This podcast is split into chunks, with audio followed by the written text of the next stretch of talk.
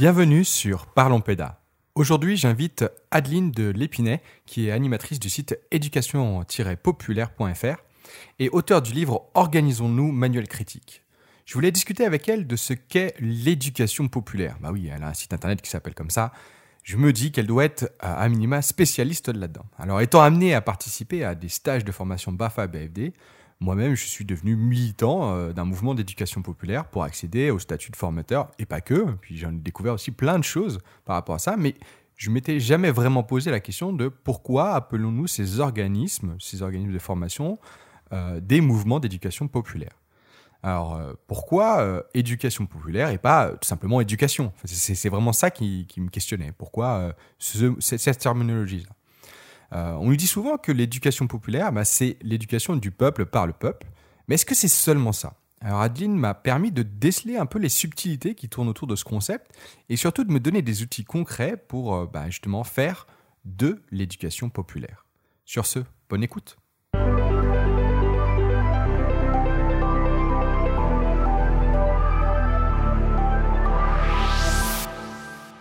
Bonjour Adeline, merci d'avoir accepté l'invitation. Ça fait vraiment plaisir euh, de te voir ici, enfin t'écouter surtout. Euh, mais tout d'abord, est-ce que tu pourrais te présenter? Eh ben, Bonjour Hugo et merci beaucoup pour, euh, pour l'invitation. Donc moi, oui, je suis, je suis Adeline de l'Épinay. Et comment me présenter? C'est toujours une question un peu compliquée. Bah, je suis invitée, je vais commencer par l'angle pour lequel je crois que tu m'invites, parce que je, m'intéresse beaucoup à l'éducation populaire. Je pratique, j'essaie d'avoir une, réflexion dessus et puis de transmettre euh, aussi. Et, euh, donc, euh, bah, si je reprends un peu mon parcours, moi, j'ai grandi dans, des mouvements de jeunesse et du coup, sans doute baigné dans l'éducation populaire, mais sans, trop le savoir. après, je suis partie complètement dans autre chose. J'ai voilà, fait mes études et j'ai notamment travaillé dans le secteur de la culture. Mais le secteur de la culture en France, il est, il est très institutionnel. Voilà, le ministère de la Culture, c'est, comme on le sait, avec un grand C euh, en France, c'est la, culture institutionnelle et légitime. Euh, et, donc j'y suis restée assez peu longtemps parce qu'en fait, ça correspondait pas à, ce qui m'intéressait, qui est plus la culture euh, au sens large, qui est ce qui nous permet de, faire société, de, donner sens à nos existences, etc. Et, et du coup, j'ai travaillé un peu dans le secteur culturel institutionnel, puis je suis partie assez vite en association. Euh, où j'ai commencé par, euh, euh, pendant quatre ans, j'ai dirigé une asso pour l'accès à la musique des personnes handicapées, où en fait on formait et on accompagnait les lieux de musique et les profs de musique à accueillir des personnes handicapées. Et donc c'est là que je suis rentrée sur les questions de pédagogie, à travailler là-dessus. parce que bah, on faisait de la pédagogie musicale adaptée et la question c'était comment est-ce qu'on transforme nos pratiques en tant que prof de musique, en tant que lieu accueillant, pour, euh, pour permettre euh, bah, que toute personne avec tout handicap, y compris personne malentendante, etc., puisse bah, profiter, faire de la musique, avoir une pratique musicale et créative riche. et du coup, contrairement à, la pédagogie classique qui consiste un peu à transformer les gens, euh, là, il ne s'agit pas de transformer les gens, c'était, on se posait la question comment on transforme l'institution pour que les gens puissent faire ce qu'ils ont envie de faire en termes de pratique, de création, etc. Donc ça a été ma première approche euh, des pédagogies et, du retournement euh, d'une certaine posture descendante pédagogique. donc j'ai fait ça pendant quelques années et après je suis passée plus éducation populaire institutionnel aussi, puisque j'étais dans le secteur professionnel et j'étais dans les foyers de jeunes travailleurs, où là euh, j'accompagnais les métiers du travail social et de l'animation, et puis les directions aussi, sur bah, comment on, travaille avec les résidents et les résidentes euh, pour qu'ils, pareil, dans ces, ces, ambitions d'émancipation, qui trouvent leur place dans les, dans les foyers de jeunes travailleurs, et comment nous, on se positionne en tant que professionnels pour leur permettre euh, de, faire ce qu'ils ont à faire, euh, de, faire leur parcours, de trouver des voies euh, d'émancipation éventuellement, etc. Et donc, et voilà. Et après, j'ai continué. Je sais pas si je continue sur mon parcours. ah, ben vas-y, vas-y. ok. Et du coup, parallèlement, bah, moi j'étais et je suis toujours militante. alors moi, je suis, je suis militante plutôt dans les, dans les, avec des, ma, des convictions communistes libertaires, donc avec la, place de l'émancipation est très importante en lien direct avec, avec l'ambition de, de, changer la société et de transformer la société. Et, et du coup, j'étais militante et je voulais faire le lien un peu entre mes pratiques d'éducation populaire qui, dans l'institution, étaient fortement, bah, forcément limitées. Voilà, l'institution n'est pas faite forcément pour changer le monde. Et donc, comment est-ce que ces pratiques-là, on les met en lien avec vraiment des ambitions de transformation sociale? Et euh, je me suis intéressée à des pratiques qu'on appelle de community organizing, euh, qui sont des pratiques euh, qui viennent des États-Unis et qui consistent à s'organiser à la base avec. alors ça se fait, moi c'était dans, un quartier en Seine-Saint-Denis, c'est de monter des organisations par lesquelles on va, chercher à faire collectif, à, réfléchir et à, prendre, à reprendre puissance, comme on dit, sur nos situations y compris en passant à la lutte, c'est-à-dire en posant des revendications pour améliorer nos quotidiens. Et, euh, au travers ça, bah, ça fait euh, qu'il y a aussi des dynamiques d'émancipation qui se mettent en place. Et donc, ça pose des questions de, collectif, de comment on fonctionne collectivement, comment on crée des dynamiques collectives qui, soient riches. Et, et, donc, j'ai fait ça. mais voilà, c'est des des pratiques qui viennent des États-Unis. Euh, les États-Unis, c'est un pays quand même avec une culture euh, assez différente de la nôtre, et notamment une culture assez libérale. Euh, et, et, du coup, c'est aussi des pratiques qui m'ont beaucoup posé questions, voire problèmes. Et donc, j'ai arrêté au bout de, j'ai fait deux ans ça, et j'ai arrêté avec plein de questions en tête assez assez emmêlés. Et pour les démêler, j'ai demandé une bourse euh, de recherche que j'ai obtenue qui m'a permis de passer euh, quatre mois aux États-Unis et de rencontrer plein de gens qui font de l'organizing aux États-Unis. Donc, ça s'appelle les organizers. Euh, auxquels j'ai posé toutes les questions que je me posais. Et évidemment ils se les posaient ces questions-là. Et du coup on, a beaucoup discuté. Et à partir de ça j'en ai sorti un bouquin qui s'appelle Organisons-nous, manuel critique. Et manuel critique parce qu'en fait je parle du concret, de comment on fait. Euh, je parle de comment faire, sans donner évidemment de réponse parce qu'il n'y a pas de recette, mais je parle vraiment du concret et critique parce que je, suis beaucoup aussi dans la réflexion par rapport à, toutes ces questions-là. Et notamment dans, les, dans tout ce qui fait tension, c'est-à-dire comment est-ce que euh, bah, à chaque fois qu'on fait quelque chose, à la fois ça a du positif et à la fois ça a des limites et comment, comment on travaille ça. Et je lis dans ce bouquin-là à la fois ma culture d'éducation populaire, euh, qui est très sur la façon dont on fait les choses, euh, voilà, euh, enfin, dans, dans, dans, les, tout le secteur de l'animation, on connaît ça très bien. C'est, euh, ce qu'on fait très important, mais, c'est, mais la façon dont on le fait est, tout aussi importante. Et, et, voilà, et dès qu'on fait, je sais pas, on fait une cabane, bah on le but c'est de faire une cabane, mais la façon dont on va faire le cabane, la cabane, dont on va aller chercher le bois, donc on va s'entraider pour le faire, etc., c'est tout aussi important. Et donc ça, c'est vraiment la, la, pensée d'éducation populaire de, de ce qu'on construit au travers de tout ce qu'on fait. Euh, ce que ça construit en termes de fonctionnement collectif. Et donc j'ai croisé ça avec euh, ces méthodes états-uniennes d'organizing qui sont beaucoup plus centrées sur des notions d'efficacité, de vraiment euh, de, qui peut aller jusqu'à la fin en vaut les moyens, alors que dans l'éducation populaire, on est beaucoup dans la fin et les moyens doivent être en cohérence. La façon dont on fait les choses est hyper importante et doit être en cohérence avec le reste. Et donc voilà, donc en fait tout ça pour dire que moi je, je, suis vraiment, je pense, euh, baignée d'éducation populaire. J'anime un blog qui s'appelle éducation-populaire.fr. C'est vraiment ma culture de base et c'est euh, mes valeurs de base. Euh, mais j'essaie de le croiser avec, d'autres cultures, d'autres pratiques, notamment des pratiques de lutte, pour poser la question aussi de comment est-ce que comment est-ce qu'on transforme la société et comment on, essaie d'améliorer les choses au quotidien. Alors, effectivement, si je t'ai invité, c'est pour ton site internet éducation-populaire.fr. Euh, alors, avant même de parler d'émancipation, parce que j'ai vu que tu, enfin voilà, c'était un des mots quand même que tu, redisais souvent, et je pense qu'il qui est clairement inhérent à ton site internet. Est-ce que tu pourrais expliquer qu'est-ce que c'est que l'éducation populaire?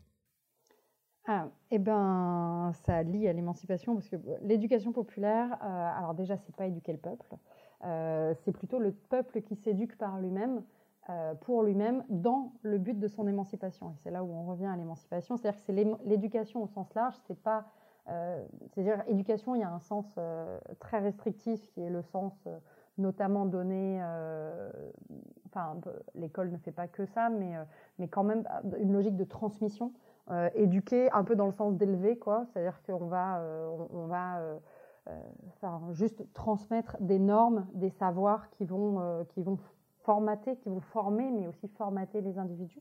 Et l'émancipation, euh, l'éducation au sens d'émancipation, c'est beaucoup plus large que ça, puisque là, on transmet, enfin, et on, construit ensemble. C'est pas on transmet, même s'il y a de la transmission évidemment, mais il y a de la transmission dans tous les sens, puisqu'on est dans une éducation qui est, on appelle ça dialogique, c'est-à-dire que ça se fait dans le dialogue.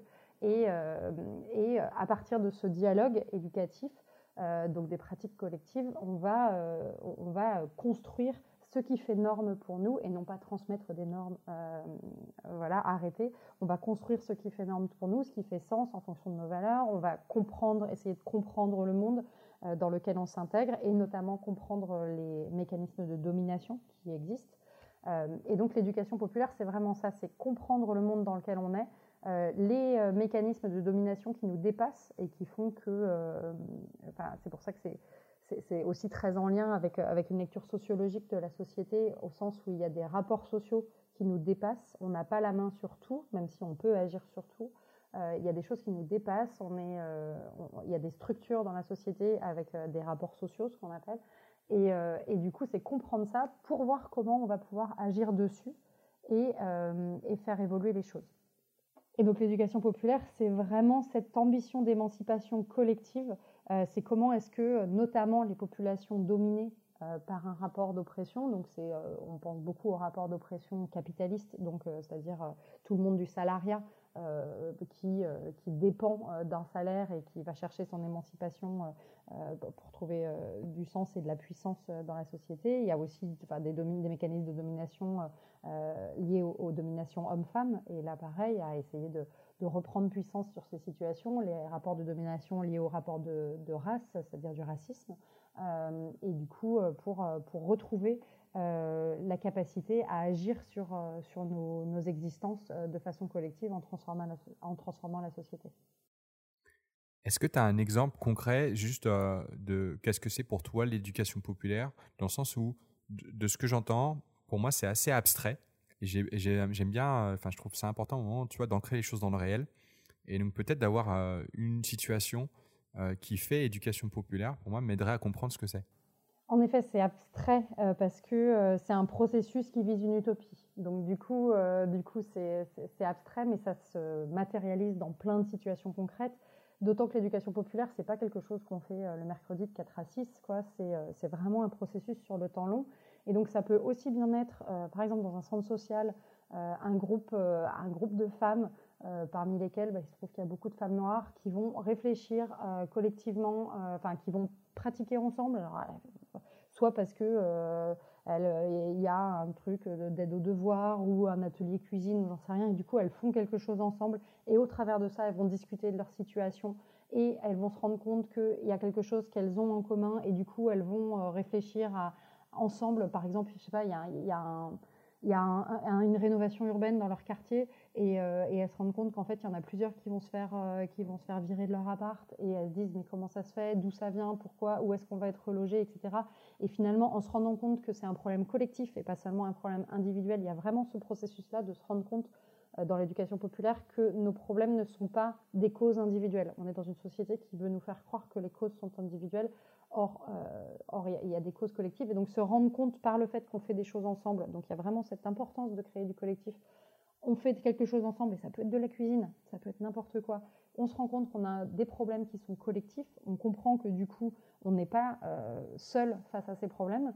Et donc, on va essayer de comprendre, et ça peut être par exemple, bah, on va se dire, bah, on veut inviter quelqu'un qui s'y connaît un petit peu sur ces dispositifs de rénovation urbaine et qui va nous expliquer ce qui se passe, ce qui s'est passé dans d'autres quartiers, qui va nous expliquer comment éventuellement on peut lutter, qui va nous expliquer aussi pourquoi ces quartiers-là, dans ces quartiers-là, bah, en fait, il y a plein de personnes racisées.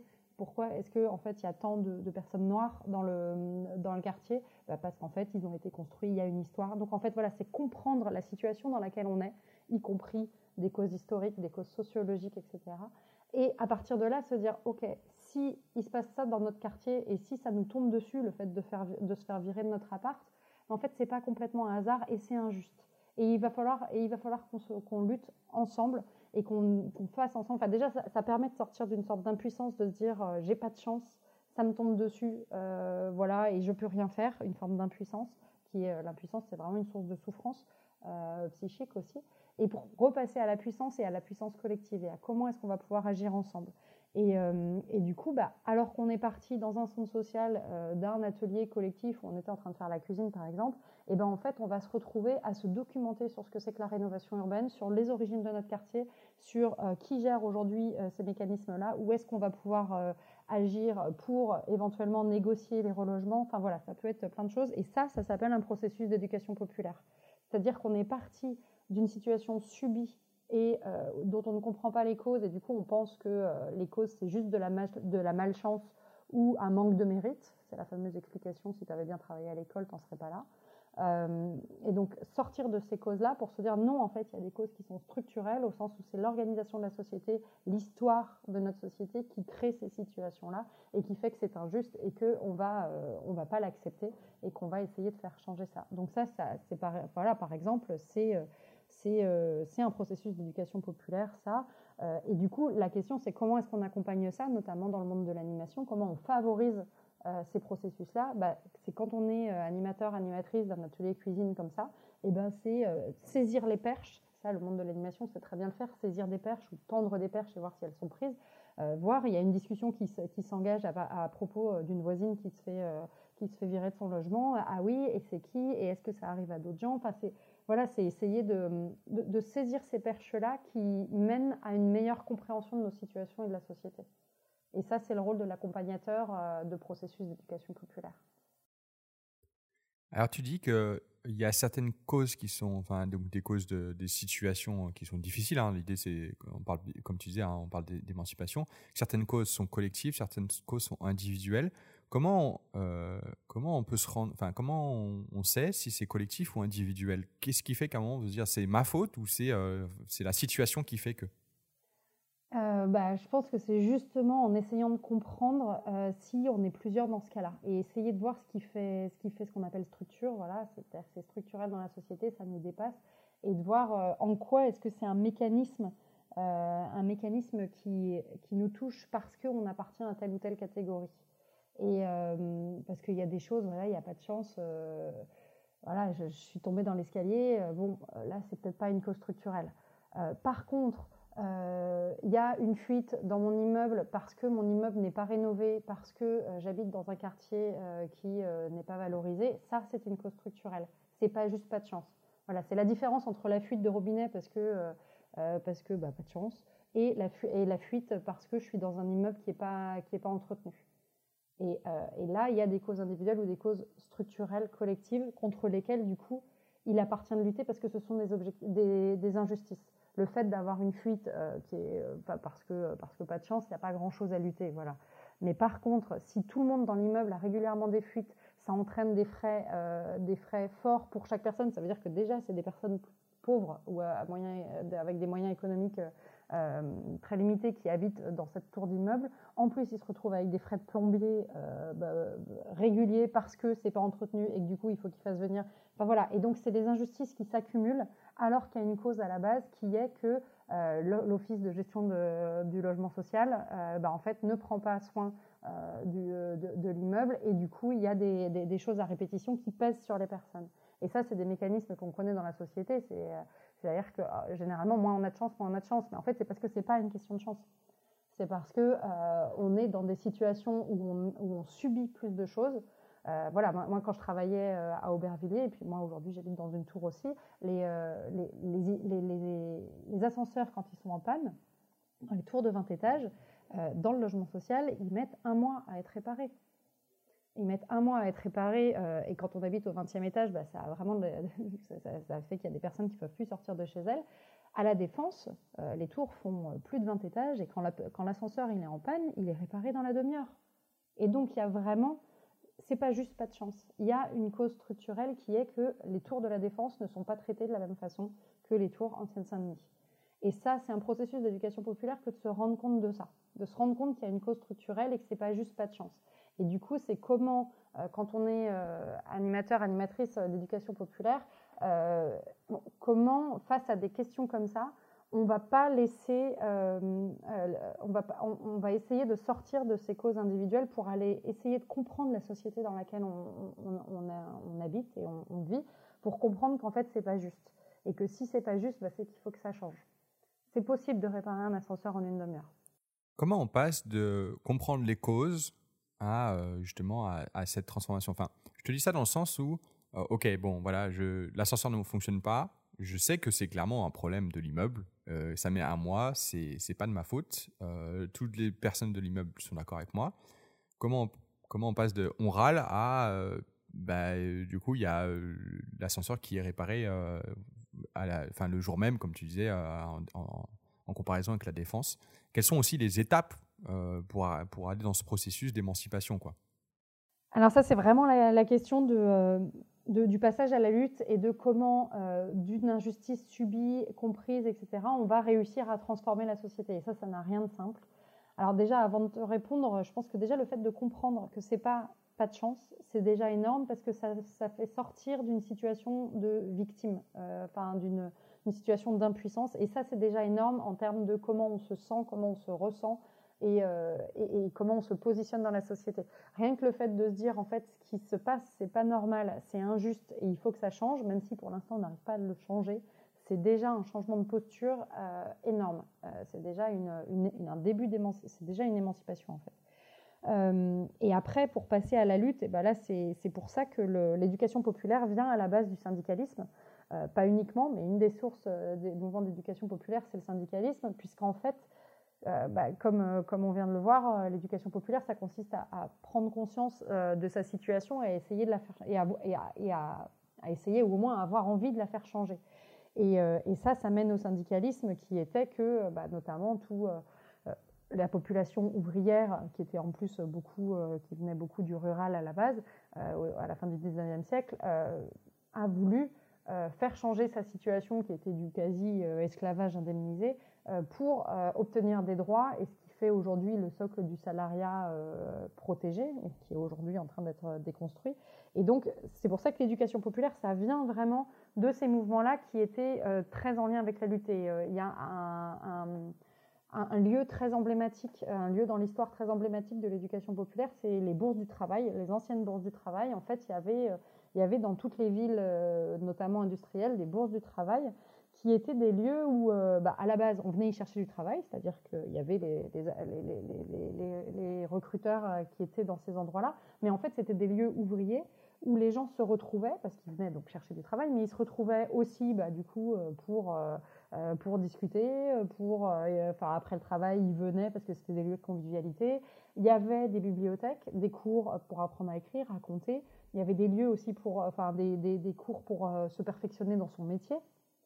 Et donc, c'était un peu euh, les gens qui prenaient en main leur, leur propre éducation. Donc, on était voilà, dans, dans des cadres d'éducation populaire pour mieux trouver leur place dans la société.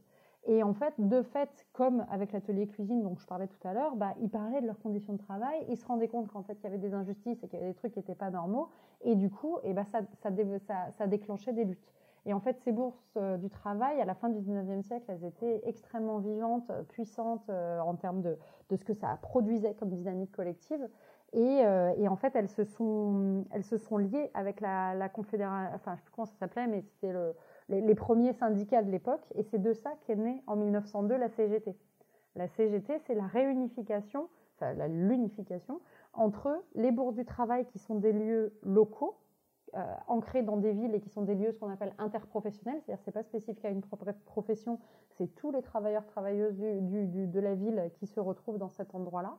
Et aujourd'hui, les bourses du travail, c'est encore ça, même si c'est moins vivant que ça aujourd'hui, mais c'est encore des lieux interprofessionnels où tous les gens du quartier peuvent se retrouver. Euh, et euh, des syndicats qui, eux, sont plus organisés par entreprise, par branche, par industrie, selon, euh, selon les types. Et du coup, la CGT aujourd'hui est organisée selon un double fédéralisme, à la fois un fédéralisme qui vient du syndicalisme, qui est donc par entreprise, par branche, par industrie, par type de travail, euh, et un autre fédéralisme qui est local et avec les, euh, unions départementales, les unions locales qui sont euh, organisées autour de bourses du travail, qui là sont en interprofessionnel puisque c'est des gens venant de tout milieu qui s'y retrouvent. Et ça, c'est vraiment aussi une spécificité, enfin, quelque chose de constitutif de l'éducation populaire, c'est qu'on va essayer de mélanger tout le monde euh, au plus large. C'est-à-dire que, au plus large et à la fois entre eux, ce qu'on appelle dominer, c'est-à-dire que euh, dans le syndicalisme, c'est euh, le critère du capitalisme et donc c'est les salariés qui vont se retrouver ensemble, à l'exclusion du coup des patrons-patronnes qui sont, qui sont dans le camp d'en face, entre guillemets. On, donc on va se retrouver entre personnes subissant une même situation pour essayer de s'organiser, comprendre notre situation et essayer d'agir dessus. Et aujourd'hui, ce qui peut se passer, notamment euh, sur les questions du féminisme et sur les questions de l'antiracisme, bah, en fait, on est dans la même dynamique. C'est-à-dire qu'on a euh, notamment, euh, alors c'est pas neuf du tout, mais le, le, mouvement MeToo récent en, a été la, dernière vague et a, a relancé ces dynamiques-là, c'est-à-dire des regroupements entre dominés dans ce rapport structurel qui est le rapport homme-femme, donc des femmes qui se retrouvent entre elles pour essayer de comprendre bah, quelle est leur situation, pourquoi elles sont dans cette situation-là, euh, comprendre que c'est juste, c'est pas juste la faute à chance, qu'en fait euh, c'est inscrit dans une histoire et dans une organisation de la société qu'il importe de faire changer, et du coup essayer de comprendre ça pour sortir des causes individuelles, pour voir ensuite comment est-ce qu'on fait changer ça. Et donc d'où le, besoin de se retrouver ce qu'on appelle en non-mixité à un moment, parce que pour comprendre sa situation, c'est important de se retrouver entre personnes qui vivent la même situation. Et après, par contre, c'est pas une fin en soi. Le but n'est pas de faire sécession et de rester en non-mixité. C'est un moment euh, pour euh, comprendre et pour se renforcer aussi, pour euh, réussir à prendre la parole, réussir à penser par soi-même, etc. Et pour ensuite retourner dans la société pour la faire changer. Et ça, c'est vraiment un mécanisme d'éducation populaire, c'est-à-dire vraiment ce truc de comprendre la situation dans laquelle on est, euh, généralement au travers d'autres choses. Hein. Encore une fois, comme je disais, l'éducation populaire, c'est pas un mécanisme euh, euh, qu'on fait de, de, 4 à 6 le mercredi après-midi, même si ça n'empêche pas de faire des choses de 4 à 6 qui nourrissent ce processus-là, mais c'est un processus sur le temps long où au travers de diverses choses, on va comprendre ce qui nous arrive collectivement et voir comment on peut les, faire changer, que ce soit par la lutte, que ce soit en développant des projets, que ce soit en en parlant, ça peut être plein de formes d'action différentes par rapport à ce que tu dis, enfin, en tout cas, ce que j'ai compris, c'est qu'il y a déjà une partie très importante qui est de se réunir et de discuter. Et puis après, derrière de cette discussion, euh, une possible action. Là où justement c'est un peu moins clair pour moi, c'est euh, en tout cas c'est parce que tu as donné des exemples de dans l'histoire de mouvements ou euh, de, choses qui se sont passées mais qui n'existent plus. J'ai sensation que c'est des choses qui ont qui ont un moment réussi, mais qui fonctionnent plus maintenant. Euh, et donc, c'est au niveau de l'action où je me pose la question qu'est-ce qui fonctionne maintenant en termes d'action collective qui peuvent permettre de transformer la société? Excellente question. Bah, en effet, déjà, ce que tu as compris, du coup, tu le formules d'une façon beaucoup plus simple que moi, et c'est tout à fait ça. L'importance de se réunir, de discuter, et donc d'où l'importance de créer du collectif, c'est la base de tout, pour pouvoir passer à l'action, quelle qu'elle soit.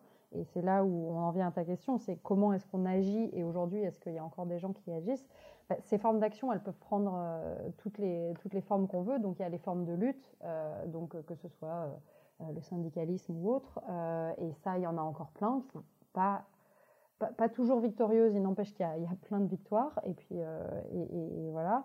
Mais ça peut être aussi des actions de, de, de, de, faire connaître euh, et de diffuser. Et ça, ça peut passer par euh, euh, organiser des, soirées au centre social du quartier, ça peut être faire des films, ça peut être ne serait-ce qu'en parler en repas en famille. Enfin, en fait, il y, a, plein de choses. Tout ça, ça relève d'un processus de, diffuser une idée.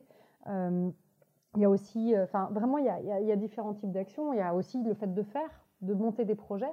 De, et c'est là où aujourd'hui, Aujourd'hui, il y a plein, plein de choses qui se passent, euh, vraiment plein, plein, plein. Euh, euh, par exemple, tous les mouvements. aujourd'hui, il y a beaucoup de prise de conscience par rapport aux questions d'écologie, par exemple. il y a quand même beaucoup, beaucoup de monde qui se compte, qui, qui, aujourd'hui, ça devient de plus en plus commun de se rendre compte qu'il y a un vrai problème et une vraie urgence de ce côté-là. Et bah, tous les gens qui essaient de de changer euh, leur comportement. Et euh, alors c'est un premier pas. loin de moi l'idée de dire qu'on changera la société en changeant les comportements, parce que justement, comme c'est une question collective, il faut sans doute qu'on change nos comportements, mais la, solution ne, peut pas résider là, puisque c'est vraiment une, une, question structurelle et notamment ancrée dans la façon dont fonctionne notre économie. Donc il faut absolument changer la façon dont fonctionne notre économie si on veut agir sur ces questions-là. Il n'empêche que commencer par changer c'est sa consommation individuelle, de euh, euh, sensibiliser autour de soi, d'essayer de voir euh, où est-ce qu'il y a des commerces, comment est-ce qu'on peut développer, soutenir des producteurs et des productrices. et puis, enfin voilà, tout ça, ce sont des mécanismes qui vont nous permettre de prendre conscience de où sont nos leviers d'action et de commencer à agir. Et après, petit à petit, on est sur un, truc de vague, c'est-à-dire que de cercle, qu'on essaie de rendre cercle vertueux, où de plus en plus de gens vont être dans cette dynamique-là, ça va prendre de plus en plus de force et ça va, ça va construire petit à petit de la transformation sociale. À la fois par un rapport, euh, ce qu'on appelle d'action directe, c'est-à-dire qu'on fait directement euh, ce qu'on veut voir advenir comme changement, on le met en œuvre directement, ou alors de euh, luttes qui, vont, euh, qui ont pour but de faire changer les politiques et de, euh, de, faire changer, de faire prendre des décisions qui vont dans le sens qu'on veut. Et donc, et ça, il y en a vraiment plein. donc ça, je parlais de l'écologie. Tout à l'heure, je parlais de, des mouvements féministes où il y a beaucoup de choses là depuis la dernière vague MeToo 2017. Il y a tellement de choses qui changent. On est vraiment dans un changement assez profond, je trouve, en termes de, de, société, c'est-à-dire qu'à la base, c'est des prises de parole individuelles, on est toujours sur ce, rapport euh, un peu dialectique entre individuel et collectif, où à la base, c'est des prises de conscience individuelles, des, prises de parole individuelles. Or, rien que le fait d'oser parler, c'est déjà énorme, euh, mais des, prises de parole individuelles qui, du coup, font collectif au sens où il y a des choses aujourd'hui qui ne peuvent plus se dire. Euh, c'est-à-dire que le politiquement correct a changé en cinq ans, en même pas cinq ans, en fait, c'est très très rapide. Euh, il y a des choses qui ne peuvent plus se dire aujourd'hui, qui ne passent plus. C'est-à-dire que la norme a changé. Ce qui est normal, la norme, ça définit ce qui est normal ou ce qui ne l'est pas. Et, euh, je pense que la norme a changé depuis, euh, depuis le mouvement MeToo. Et donc, c'est déjà énorme comme, comme transformation. Et ça, ça, fait qu'il y a des choses qui ne passent plus, qu'on ne peut plus faire impunément. Évidemment, elles existent toujours. Mais le fait de compter les féminicides, là, comme ça se fait depuis quelques années, euh, de compter les féminicides, ça veut dire qu'aujourd'hui, quand il y a une femme qui est tuée par son conjoint ou son ex-conjoint, c'est vraiment considéré comme, une, comme quelque chose de spécifique et pas seulement, entre guillemets, malheureusement, seulement comme, comme un meurtre euh, classique. C'est un meurtre très spécifique qui s'inscrit dans une dynamique euh, qui est structurelle, c'est-à-dire qui nous dépasse, qui fait qu'il y a énormément de femmes, statistiquement, beaucoup plus que d'hommes. Donc c'est là où on ne peut pas faire le parallèle, dire, dire que pour les hommes c'est la même chose, même si évidemment il y a aussi des hommes, euh, enfin ça arrive dans l'autre sens aussi, mais statistiquement c'est écrasant euh, la façon dont euh, les femmes sont victimes de violences conjugales.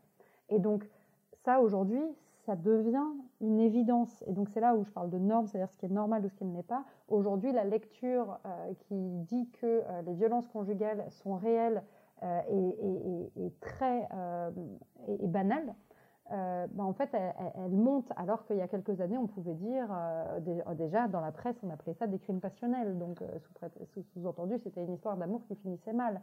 Non, c'est juste un meurtre dans le cadre d'une violence, dans, le cadre d'une violence conjugale. Et donc, tout ça, c'est des processus d'éducation populaire où, en fait, ce sont des, des, occasions où on se rend compte de ce qui nous arrive. Et ça, euh, en termes d'éducation populaire, et euh, l'éducation populaire, ça a énormément de lien avec, avec l'animation, parce que l'animation, c'est des cadres collectifs où on va vivre des choses ensemble. Et euh, ce qui se passe dans une colo, ce qui se passe dans un, dans un, dans un cadre collectif, c'est des mécanismes collectifs. Et donc, comment est-ce qu'on les prend en charge? Comment est-ce que quand il se passe quelque chose, j'en reviens à l'histoire du robinet et de la fuite de tout à l'heure, est-ce que c'est la faute à pas de chance ou est-ce que c'est un mécanisme structurel? Et ça, réussir ensemble avec les enfants, avec les personnes qui sont là, à le décrypter, à dire bon bah là euh, il y a eu euh, il y a machin qui est tombé, euh, c'est la faute à pas de chance, ou alors il y a machin qui est tombé et personne ne l'a aidé et machin machin et en fait est-ce que pourquoi est-ce que personne ne l'aide? Est-ce que ce serait pas par exemple euh, il est le seul noir de la colo, est-ce qu'il n'y a pas un rapport avec du racisme non conscientisé, c'est-à-dire que très souvent le racisme est non conscientisé par les personnes. Euh, les militants racistes, heureusement, sont minoritaires. Par contre, on a tous et toutes un inconscient raciste en France. On est construit comme ça, on est dans une société euh, qui, normalise ça. Et donc, est-ce que inconsciemment, ce petit garçon qui se trouve être le seul noir de la colo, ben, en fait, il a peu d'amis, et en fait, euh, quand il est tombé, personne n'est allé l'aider, alors que ça aurait été quelqu'un d'autre euh, qui serait tombé, on serait allé l'aider. Et en fait, là, c'est pas la faute à pas de chance, c'est un mécanisme structurel. Et donc, on va en parler. On va faire un temps collectif au sein de la colo pour parler de ce qui s'est passé, de comment ça se fait. Du coup, on va peut-être faire un petit, un petit topo sur c'est quoi l'histoire coloniale en France, c'est quoi le racisme, qu'est-ce que c'est. Et en fait, on est dans un processus d'éducation populaire. Et ça, c'est quelque chose qui est très important, je pense, c'est que toutes ces questions-là, elles sont abordables par les enfants, évidemment pas de la même façon que les adultes, mais les enfants sont mille fois capables de comprendre et de travailler sur ces questions-là, et ils s'interrogent sur ces questions-là. Euh, et très souvent, d'ailleurs, ils s'interrogent et ils ne trouvent pas euh, de, cadre collectif avec des adultes pour, euh, pour y répondre et pour les travailler. Et donc, je pense que c'est vraiment important de proposer des cadres comme ça pour essayer que les enfants, eux aussi, puissent réfléchir à ça et comprendre dans quelle situation, dans quelle société ils grandissent et en quoi est-ce qu'ils ont quand même une marge pour reproduire ou refuser ces mécanismes-là et pour les tenter de les faire changer ou pas. Et pareil sur les questions d'écologie. Euh, pourquoi est-ce que euh, dans un, une colo, on va utiliser des assiettes en plastique ou pas? Et à partir de là, on peut euh, mener une discussion collective sur le plastique, ça vient d'où? Ça devient quoi après quand on l'a utilisé, quand on le met à la poubelle? Du coup, est-ce qu'on va utiliser des assiettes en plastique? Est-ce qu'on va essayer de faire autre chose? Est-ce qu'on va... voilà, où est-ce qu'on va se fournir? En fait, tout ça, c'est des réflexions. Je pense que vous en avez mille fois l'expérience en colo c'est des questions qui se posent et qui, euh, peuvent être posées euh, avec les enfants et, ils sont généralement très très preneurs. J'aimerais revenir sur euh, ton exemple du féminicide parce que pour moi c'est, je pense, une, des situations qui est la plus complexe pour moi pour savoir si c'est du, structurel ou de l'individuel. et c'est pour ça que je veux revenir là-dessus quand tu me dis que c'est, euh, enfin que justement on pointe ça, euh, que c'est pas juste un meurtre, mais c'est un féminicide, donc c'est, c'est à dire que ça devient structurel parce que c'est dans des conditions particulières. J'ai l'impression que le risque, c'est que ça, ça excuse l'action ou l'acte de l'individu qui a fait ça, euh, parce que c'est la structure qui a fait que ça l'a amené à faire ça. Enfin, en tout cas, c'est comme ça que je l'entends. comment éviter ça? Ouais, c'est une bonne question. je pense que hum, c'est pas que ça excuse l'individu, c'est que ça lui ça donne un cadre à l'acte. Et ça donne notamment un cadre au fait que l'acte est plus ou moins autorisé euh, par la société. Ce qui n'excuse rien, justement, si on refuse ce cadre-là. Mais du coup, ça veut dire, euh, pour être plus clair peut-être, ça veut dire qu'il y, y a des actes qui sont clairement répréhensibles. Euh, aujourd'hui, euh, aujourd'hui, par exemple, le, et puis c'est pas qu'aujourd'hui, euh, l'inceste est clairement refusé dans la société. Malgré tout, ça existe. Euh, mais c'est pas que la société l'autorise. Euh, en revanche, encore une fois, le fait de taper sa femme, c'est beaucoup plus autorisé. c'est pas autorisé. Évidemment, c'est pas autorisé en tant que tel, mais c'est, on comprend quoi. Enfin, je veux dire, ça fait partie d'une normalité. Ça fait partie, ah bah oui, bah dans un couple, dans un couple, les engueulades, ça, ça arrive, c'est normal. Ah bah oui, il l'a tapé, mais enfin bon, euh, c'est l'amour vache. Enfin voilà, il y a, y a, une, il y a un, une espèce de, de, compréhension du fait de ce qu'est la, la, la culture collective aujourd'hui. Et du coup, pour moi, ça n'excuse pas les, ça n'excuse pas les individus, mais ça explique. Et c'est toute la différence. Et il y avait eu cette polémique, euh, notamment, c'était Emmanuel Valls et, Sarkozy, je crois, euh, l'un et l'autre, qui, qui avaient mené cette, cette polémique-là, en accusant la sociologie euh, d'excuser les coupables. Parce que la sociologie donne des explications structurelles qui donc dépassent les individus. Et donc, par exemple, c'était beaucoup sur la question du terrorisme. Euh, qui euh, faisait le lien euh, entre terrorisme basé sur, enfin, des extrémistes islamistes et qui faisait le lien en expliquant aussi le lien avec l'histoire coloniale, avec, enfin voilà, et qui du coup disait bah, le terrorisme et surtout plus que le terrorisme, le non pas le soutien, mais le fait qu'il euh, y ait des, des, des, des, citoyens, des citoyennes en France qui puissent euh, ressentir une compréhension de ces mécanismes-là, enfin du, du terrorisme, euh, de dire, c'est pas pour excuser les gens, c'est pour expliquer. Enfin, c'est vraiment, je suis pas très claire, mais c'est la différence entre, ouais, vraiment entre expliquer excuser. Expliquer et, et, comprendre d'où ça peut venir, ça n'a rien à voir avec excuser. Alors, parce que ma question, c'était pas de, de, vraiment. Je, je, suis d'accord avec toi. Je pense euh, d'avance que, euh, que, que ça excuse pas. Et j'essaie euh, j'essaie vraiment de comprendre comment justement éviter l'excuse et plutôt être, comme tu dis, dans l'explication. Et peut-être, pour formuler autrement, à quoi ça sert d'expliquer les choses? À quoi ça sert à un moment de passer par ce processus-là pour pouvoir passer à l'action? En effet. Euh, bah, en fait, pour moi, l'explication, elle sert à comprendre où se situe le mécanisme, ce qu'on appelle le mécanisme de domination. C'est-à-dire qu'il y a un, rapport de domination dans la société qui permet d'avoir des actes qui sont inexcusables. Et du coup, comprendre ce mécanisme de domination et le fait qu'il est structurel au sens où il nous dépasse, c'est pas juste machin qui est plus fort que bidule, c'est le groupe social euh, auquel appartient machin lui permet d'exercer sur bidule euh, une, une, action de domination et de, et, et, de si on en revient à des, mécanismes individuels de maltraitance. Euh, et du coup, comprendre ce mécanisme-là, ça permet de comprendre ce qui se passe et du coup d'agir. C'est-à-dire que quand à table, moi, Adeline, en famille, j'ai du mal à parler quand j'étais enfant parce que j'étais j'étais une fille et qu'en en fait, il n'y a pas la même place pour la parole des filles et pour la parole des garçons parce que moi, quand j'étais petite fille, au niveau des adultes, les femmes, mes, ma mère, mes tantes, n'ont pas la même parole que les hommes, mon père, mes oncles. Et ben en fait, de fait, moi, je reproduis le fait que moi, j'ai du mal à prendre la parole en tant que petite fille et qu'en grandissant, je vais avoir du mal à prendre la parole parce que j'ai grandi dans cette norme-là. Et du coup, comprendre qu'en fait, c'est pas moi, Adeline, qui ai du mal à prendre la parole, mais que c'est j'ai euh, grandi dans une culture collective qui faisait que les femmes avaient peu la parole, ce que je ne percevais pas, parce que moi, quand j'étais à table, je me disais pas, ah tiens, les femmes, elles parlent pas, et les hommes, elles parlent plus, ils parlent plus. Je voyais pas ça. En fait, ça aide à voir.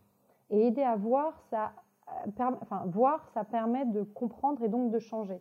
Et à partir du moment où je me rends compte que je ne suis pas la seule femme à avoir du mal à prendre la parole, que du coup, c'est pas que euh, moi j'ai rien à dire, c'est probablement pas non plus que les femmes n'ont rien à dire, c'est que structurellement, euh, la, situation est telle que euh, les femmes ont moins la parole, et puis quand il y en a une qui prend la parole, de toute façon, elle se la fait couper par quelqu'un qui parle plus fort, plus gros, et, voilà. Ben, en fait, ça aide à vraiment concevoir que c'est une injustice, que c'est pas juste la faute à pas de bol ou que je suis pas douée, que je suis légitime, que machin, machin, machin. Euh, c'est que je suis dans un cadre qui ne le permet pas. Et du coup, c'est là où l'importance de la non-mixité. Je vais me dire, en fait, j'ai besoin de me retrouver entre femmes pour pouvoir avoir cette même discussion sur ce même thème. On était en train de parler, je sais pas quoi, de euh, faut-il replanter des forêts en France? J'en sais rien, on parlait de ça au dîner euh, j'ai pas réussi à en placer une, et ben en fait, je vais avoir envie d'avoir cette même discussion. Faut-il replanter des forêts en France avec d'autres femmes? Euh, bah, en fait on va échanger entre nous, où bah, je vais apprendre à formuler mes arguments parce qu'aussi c'est un cercle vicieux, c'est-à-dire que moins, je parle, moins j'apprends à parler, moins j'apprends à formuler mes arguments, plus le jour où j'oserai prendre la parole, je vais avoir du mal à avoir une parole structurée euh, dont je serai fière et qui va me renforcer. Et donc avoir voir ça qu'en fait, c'est pas juste moi qui ai rien à dire, mais c'est qu'il y a tout un mécanisme qui fait que c'est plus compliqué pour moi. Ça va m'aider à me dire j'ai besoin d'un temps entre femmes pour avoir cette discussion-là, pour me renforcer, pour ensuite retourner dans la discussion collective et là oser donner mon argument, oser garder la parole, refuser qu'on me la coupe, etc. Et en fait, c'est là où on a besoin pour transformer les choses, de comprendre ce qui se passe. Sinon, pour moi, on reste bloqué dans des causes individuelles et dans l'impuissance, et on n'arrive plus à bouger. On se dit bon bah c'est tout, je suis nul, point j'ai rien à dire, euh, faut-il replanter les forêts en France En fait, j'en sais rien. Sauf que j'en sais pas moins que d'autres qui en savent pas beaucoup plus que moi. Ça me fait penser à une des phrases qu'il y a sur son site internet, du pessimisme de la critique à l'optimisme de l'action. Oui, j'aime bien cette phrase-là, elle est d'Antonio Gramsci. Et euh, le pessimisme de la critique, c'est euh, donc oui, pessimisme de la critique, optimisme de l'action. Optimisme, euh, pessimisme de la critique, c'est bah, accepter de voir la situation telle qu'elle est, avec toutes, ces, toutes ces injustices, toutes ces difficultés, ces mécanismes de domination, etc. Et, le voir, ne pas se voiler la face là-dessus. Et voir ça, nommer les choses. Nommer le fait qu'aujourd'hui, l'égalité homme-femme, on en est loin. Nommer le fait qu'aujourd'hui, le racisme, il est encore hyper présent. Nommer le fait que le salariat, aujourd'hui, euh, ça relève d'un mécanisme d'exploitation capitaliste qui fait que euh, les, les, personnes salariées n'ont pas la main sur leur travail, ont, euh, sont dépendantes de leur salaire et du coup, euh, bah, bah, bah, notamment pour celles qui n'ont pas un bon salaire, euh, sont dans des situations hyper précaires euh, et hyper qui, les empêchent de vivre plein de choses dans leur vie. Enfin voilà, tous ces mécanismes-là et, et c'est noir de voir ça. Ça peut être très déprimant. Et c'est pour ça mais malgré tout, comme je le disais, ça donne des pistes d'explication qui nous permettent d'agir dessus. Et là, on arrive à l'optimisme de l'action, qui est que par contre, dans l'action, on va pas être tout le temps en train de se dire oui, mais non, mais ça va pas le faire parce que nanana. Non, on y va. Et tout ce qu'on fait, en fait, tout ce qu'on fait, et c'est là aussi où je trouve que l'émancipation, c'est des processus qui sont hyper réjouissants et, la notion de joie euh, au, sens, euh, au sens fort, c'est-à-dire ce qui nous réjouit, ce qui nous donne de la force, ce qui nous, ce qui nous rend puissants et puissantes, bah, en fait, ça, il y en a partout, tout le temps. Des gens qui se libèrent de, chaînes, qui, osent, qui machin, c'est quotidien en fait, ça arrive très souvent et c'est des, sources de, réjouissance très profondes parce que quoi qu'on fasse, il y a plein de petites choses qu'on peut faire et qui permettent d'avancer sur un chemin. Je disais, l'éducation populaire, c'est un processus qui vise une utopie. Donc on n'arrivera jamais à une égalité parfaite. De toute façon, ça ne veut rien dire, une égalité parfaite. Enfin, on n'arrivera jamais à une société parfaite. Euh, par contre, on a besoin, je pense, en tant qu'être humain, euh, de lutter en permanence pour construire, enfin de, faire en sorte en permanence de construire une société qui soit plus parfaite, qui aille vers quelque chose de plus parfait. Et ça tombe bien, il y a de la marge, il y a de quoi faire. Euh, mais du coup, l'optimisme de l'action, c'est de se dire que tout ce qu'on fait, c'est des pierres euh, qu'on rajoute à cette construction d'une société plus juste, plus égalitaire et plus, avec plus de liberté. Et, c'est vraiment ce truc-là de pas se laisser parce qu'il y a des gens qui, trouvent que cette analyse en termes de domination, elle est hyper déprimante, elle est hyper noire, etc. Euh, moi, je le vis pas du tout comme ça parce que justement, elle me donne des. Ça peut être compris comme déprimant si on s'en arrête là. Or, après, à partir de ça, on agit. Et l'action, là, pour le coup, elle est réjouissante. Et, c'est cette compréhension euh, de ces mécanismes déprimants qui nous permet d'avoir des actions qui sont réjouissantes. Et c'est réussir à tenir ces deux bouts-là en même temps. Alors, euh, on passe à la fin. Je te propose de partager une anecdote, quelque chose que tu as vécu, euh, bien sûr en lien avec euh, ce que tu, nous as dit, et ce que tu en as appris de cette anecdote. Ouais, bah, je pense que je vais te répondre en te parlant d'un processus que j'ai animé quand j'étais dans les foyers de jeunes travailleurs et où donc je bossais avec, avec des, des, professionnels du travail social et de l'animation et où on se posait la question comment, comment favoriser la participation des résidents et des résidentes. Parce que donc dans les foyers de jeunes travailleurs, on essaie de faire en sorte que les gens qui habitent dans le foyer bah, participent plus euh, aux dynamiques collectives, alors qu'à la base ils viennent là pour habiter, hein, donc ils sont pas venus là pour jouer aux cartes. Mais, euh, mais comment est-ce que euh, bah, justement le soir ils ont envie de descendre éventuellement pour, pour de descendre dans la salle collective, éventuellement pour jouer aux cartes avec les autres. et du coup, on, avait, on a mené un travail pendant trois ans collectivement là-dessus pour essayer de comprendre. Donc, dans, on, était dans un mécanisme d'éducation populaire vis-à-vis -vis de nous-mêmes, essayer de comprendre dans quelle situation on était et euh, comment est-ce qu'on peut faire euh, participer des résidents et des résidentes euh, à une situation. Et donc, il y a des gens qui sont venus nous, faire, on, s'est formé, enfin voilà. Et notamment, on a beaucoup travaillé la question de la participation. Et, je pense que ça nous a toutes et tous beaucoup apporté. Et après, on a expérimenté, on a tâtonné. Voilà, l'expérimentation, transformer les choses, ça va avec du tâtonnement et tenter des choses, ça marche, ça marche pas, etc. Euh, euh, et, notamment, il y avait cette idée de se dire, mais en fait, euh, on se disait, il faut qu'on fasse participer les gens. Et en fait, à un moment, on a pris conscience que ça n'avait aucun sens. on ne fait pas participer des gens. Enfin, typiquement, on ne fait pas participer quelqu'un à un jeu de cartes. il participe s'il en a envie. Et, du coup, toute la question, c'est de créer l'envie. Et ça, pour moi, ça a été un, grand virage sur la posture en tant qu'accompagnatrice de collectif, qu'en fait, on ne fait jamais faire quelque chose à quelqu'un euh, qu'il ne souhaite pas faire, ou alors euh, pas longtemps, quoi, enfin, que c'est pas souhaitable, notamment dans une dynamique d'émancipation. L'enjeu, c'est d'accompagner le développement de l'envie à faire. Et donc, on ne fait pas quelqu'un à un jeu de cartes, éventuellement, on, essaie de favoriser le fait qu'il en ait envie. Et du coup, comment est-ce qu'on fait? C'est quoi la mobilisation? Du coup, ça nous a amené à cette question-là. C'est quoi mobiliser? Et souvent, en fait, on s'est rendu compte qu'on confondait euh, informer et mobiliser. Typiquement, quand il y avait une soirée collective, euh, par exemple le, samedi soir suivant, en fait, il y avait des affiches qui étaient dans l'ascenseur. Euh, donc, on informait avec des affiches.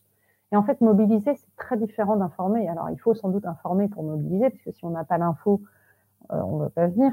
Mais en fait, mobiliser, c'est autre chose. Mobiliser, c'est développer l'envie. Et ça, pour moi, c'est vraiment un truc qui m'a vraiment structuré par la suite dans mon, ma, façon de concevoir la posture d'accompagnement de collectif, c'est le fait que euh, mobiliser, c'est favoriser l'envie. Et comment est-ce qu'on fait ça, bah, ça C'est beaucoup, euh, pour le coup, c'est là où il n'y a pas de recette.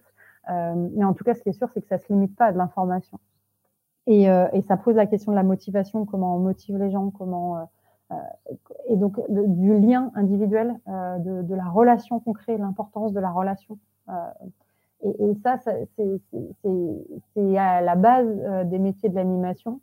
Et c'est la base des processus d'éducation populaire. Parce que créer le collectif, c'est vraiment, euh, c'est absolument nécessaire. Il ne se passera rien s'il n'y a pas de collectif.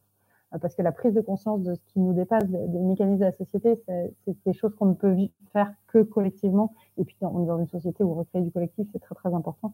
Et du coup, savoir se positionner comme ça, réussir à trouver les postures qui autorisent, plutôt que d'être dans des postures d'autorité, qui disent, eh ben, demain, tu vas venir faire ça avec moi, c'est être dans des postures d'autorisation où on va créer la possibilité pour les personnes euh, et l'envie pour les personnes de venir éventuellement demain faire ça ou autre chose ensemble. Et comment est-ce qu'on se positionne, non pas euh, en, étant, euh, euh, et ça c'est un truc, du coup je finis en terminant sur l'émancipation, un des principes de l'émancipation c'est qu'on n'émancipe pas autrui. on ne peut pas émanciper quelqu'un d'autre. En revanche, on est là en tant qu'accompagnateur et accompagnatrice pour accompagner des processus d'émancipation des autres. Et du coup, c'est comment est-ce qu'on favorise ces processus-là, comment on lance des perches, comment on attrape des perches qui permettent aux personnes de suivre leur parcours, de, de, de, de, choper là où ça fait sens pour elles et, euh, et d'avancer à leur rythme dans la direction euh, qui leur convienne euh, en fonction d'un processus collectif qu'on accompagne nous. Voilà un peu, moi, un truc qui m'a complètement renversé dans ma façon, enfin, qui m'a beaucoup apporté et que je continue à, à essayer de, de partager sur cette façon de se positionner, la posture d'accompagnement collectif. Est-ce que tu as un livre à partager? Ah bah, oh bon, je peux, je peux parler du mien, ce serait un peu. Euh... euh, bah, il y en a plein, mais là justement, je l'ai sous les yeux parce que je viens de le terminer. C'est une BD qui s'appelle euh, Il est où le patron? Et, euh, et où en fait c'est l'histoire de, de plusieurs plusieurs filles qui s'installent en agriculture et, et qui vont être qui vont être elles qui reprennent elles-mêmes euh, elles sont quatre et donc elles reprennent quatre, euh, quatre euh, exploitations agricoles, comme on dit. Et, et en fait, elles se rencontrent au marché et en fait, elles se rendent compte qu'elles subissent, qu'elles subissent du sexisme, c'est-à-dire que bah, le titre c'est où est le patron? Parce qu'en fait dès qu'il y a quelqu'un qui, arrive sur sur leur ferme, il leur dit bah, il est où le patron? Et en fait bah, c'est elles les patronnes. Et en fait pareil au début elles se disent Enfin, c'est juste, c'est juste bizarre et c'est juste désagréable ce truc-là où on leur dit il est où le patron? Alors que c'est elle. Et en fait, en en parlant, elles se rendent compte que bah, toutes les quatre, ça leur arrive la même chose. Et donc, elles se rendent compte qu'en fait, c'est pas juste euh, un hasard, encore une fois, que c'est un truc structurel où, bah, dans l'agriculture, on considère que les femmes, elles sont juste là pour, euh, rendre service, quoi, et que euh, les vrais, travailleurs, c'est les hommes. Et du coup, encore une fois, euh, c'est pas juste un hasard. Et, pour moi, il y a un processus d'éducation populaire là-dedans. C'est-à-dire qu'au début, elles réagissent à peine, ça les agace. Voilà, oh, c'est bon, c'est moi, il n'y a pas de patron, c'est moi. Voilà. Euh, et en fait, euh, bah, en en parlant ensemble, elles se rendent compte que elles se rendent compte que, que, que, c'est pas juste ça et que c'est vraiment structurel et que pour trouver leur place dans le milieu, il va falloir qu'elles se battent et qu'elles se revendiquent en tant que femmes et en tant que légitimes. Et, euh, et du coup, bah, c'est pour ça, comme je l'ai sous les yeux, je, je, je, parle de ce bouquin-là parce que euh, parce que pour moi, c'est un vrai, voilà, c'est un exemple de processus d'éducation populaire pour dire qu'à la fois c'est hyper puissant et hyper quotidien ces processus-là, le fait de, de comprendre ce qui nous arrive et du coup d'avoir euh, plus la prise dessus. Parce que si elles n'avaient pas compris que c'était quelque chose qui leur arrivait en commun, bah, elles auraient continué, euh, elles auraient continué à, s'agacer à chaque fois que quelqu'un arrivait en disant il est où le patron? Et en fait, et eh ben en fait, elles vont ensemble euh, se retrouver, essayer de comprendre ça, de voir comment elles peuvent lutter. Et euh, bah, je sais plus, je je l'ai pas complètement terminé, mais peut-être qu'à la fin, elles font elles font euh, une communication ou une ah, soirée. attends, attends, attends. Ne dis pas la fin. Euh, si je veux lire non, non, le livre, je veux pas savoir. Mais en plus, j'invente la fin, mais je trouve qu'une fin sympa, ce serait qu'elles qu fassent une, une, une, soirée où elles invitent euh, les gens du coin pour dire, bah voilà, nous on est agricultrices, c'est notre métier, c'est nous les patronnes et on est légitimes et on fait notre métier bien et on aime ça et les femmes en agriculture, ça a toute sa place, etc. Et où là, en fait, elles font un acte de transformation sociale. C'est-à-dire qu'elles vont amener la question à d'autres pour faire changer le regard. Euh, alors, c'est rare que je propose aussi un livre, mais en fait, depuis, euh, depuis, euh, enfin, les discussions qu'on a eues, tu me fais vachement, enfin, ça me fait vachement penser au livre de Sol Alinsky, le manuel de l'animateur social, euh, en tout cas de ce que j'entends, euh, qui est américain. Donc je pense que d'ailleurs peut-être que c'est en lien avec euh, ce que tu as fait. Je sais pas du tout. Hein. c'est peut-être un heureux hasard, mais en tout cas où je trouve c'est très intéressant, qui donne justement des outils pour pouvoir s'émanciper en, en, commençant. Alors il, y a une chose dont tu parlais, tu as pas du tout parlé, donc que moi je trouvais en tout cas assez intéressant dans son livre, c'est il parle des petites victoires. Il trouve que c'est très important qu'il y ait des petites victoires et que ce soit pas tout de suite, on pense pas tout de suite à la grande victoire, mais d'abord petite victoire, petite victoire, petite victoire eh ben, c'est complètement en lien puisqu'en fait, euh, euh, moi j'ai fait du community organizing comme je le disais et c'est ça, euh, c'est Saul Alinsky qui a, théorisé ça. Donc en fait, j'ai pratiqué ce qu'il a écrit dans ce manuel-là pendant deux ans en Seine-Saint-Denis. Et mon bouquin à moi, donc qui s'appelle Organisons-nous, il fait à la fois il transmet et il critique ces pratiques-là. Donc euh, moi j'invite à lire euh, le, le, le, bouquin de Saul Alinsky et puis bah du coup humblement j'invite à lire le mien aussi puisque il revient sur ces pratiques-là euh, en disant en quoi c'est vraiment émancipateur et c'est vraiment fort et en quoi ça pose problème aussi. Voilà, c'est cette histoire des petites victoires, moi je suis complètement d'accord avec ça et à la fois euh, tout à l'heure, je racontais l'histoire. voilà, quand on fait une cabane, on fait une cabane pour faire une cabane, et à la fois, euh, la façon dont on fait cette cabane est extrêmement importante. Euh, pareil, quand on fait une fresque dans un quartier, bah, on, le but c'est de faire la fresque et à la fois la façon dont on va faire sa fresque, dont on va décider ensemble du dessin qu'on va faire, dont on va aller acheter la peinture, dont on va se répartir euh, les, les, les, dessins à peindre, etc. C'est extrêmement important. Et donc il y a un truc comme ça en animation et en éducation populaire qui est euh, la façon dont on fait les choses est hyper importante et presque plus importante que l'objectif qu'on poursuit. Et chez Saul Alinsky, il fait la même chose mais avec la lutte. Et ça, c'est l'histoire des petites victoires. C'est-à-dire que la façon de lutter et d'obtenir une victoire est presque aussi important, voire plus important que la victoire en elle-même. Et à la fois, je suis tout à fait d'accord avec ça. Et à la fois, le problème, c'est que euh, quand on fait une fresque, euh, si la fresque n'est pas hyper utile, c'est pas grave. Quand on fait une lutte, si la lutte n'est pas hyper utile, moi, ça me commence à me poser un problème. Et du coup, il a un peu ce truc-là euh, autant sur la fresque, on se dit qu'importe la fresque, l'importance, c'est la dynamique collective. Et euh, chez Saul Alinsky, il y a presque le qu'importe la lutte, l'important, c'est de lutter. Et à la fois, je suis d'accord, et à la fois, ça mène à des dérives au sens où euh, l'important, c'est de lutter, et il faut absolument se mettre en lutte, et c'est ça qui va nous émanciper.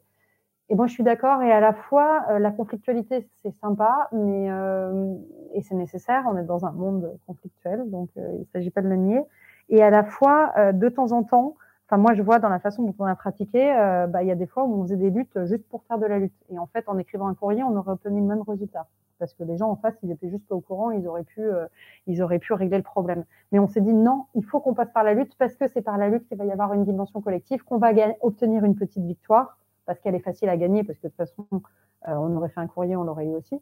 Donc, on va passer par la lutte et on va aller faire une action, on va aller revendiquer, etc. Et en faisant une action, il se passera quelque chose en termes de dynamique collective qui vaut le coup et donc on va le faire. Où est-ce qu'on peut te retrouver si on veut continuer à discuter de ça avec toi? Eh ben, il y a le blog éducation-populaire.fr sur lequel il est possible de me contacter.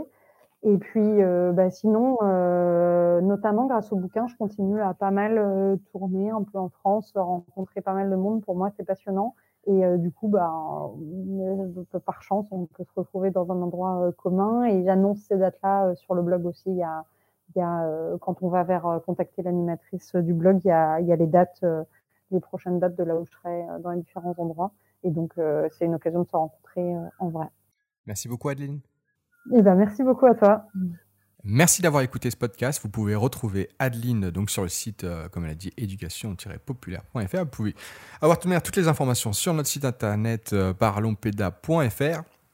Alors euh, n'oubliez pas que on fait tout ça avec plaisir, on ne gagne pas de sous là-dessus, enfin je ne gagne pas rien du tout, mais je continue à le faire avec plaisir. Mais par contre, ce qui me motive le plus, c'est quand justement bah, j'ai des retours de vous Donc, euh, bah, n'hésite pas euh, à euh, voilà, mettre un avis, de préférence 5 étoiles, ça me ferait toujours du bien, mais un avis à minima sur Apple Podcast.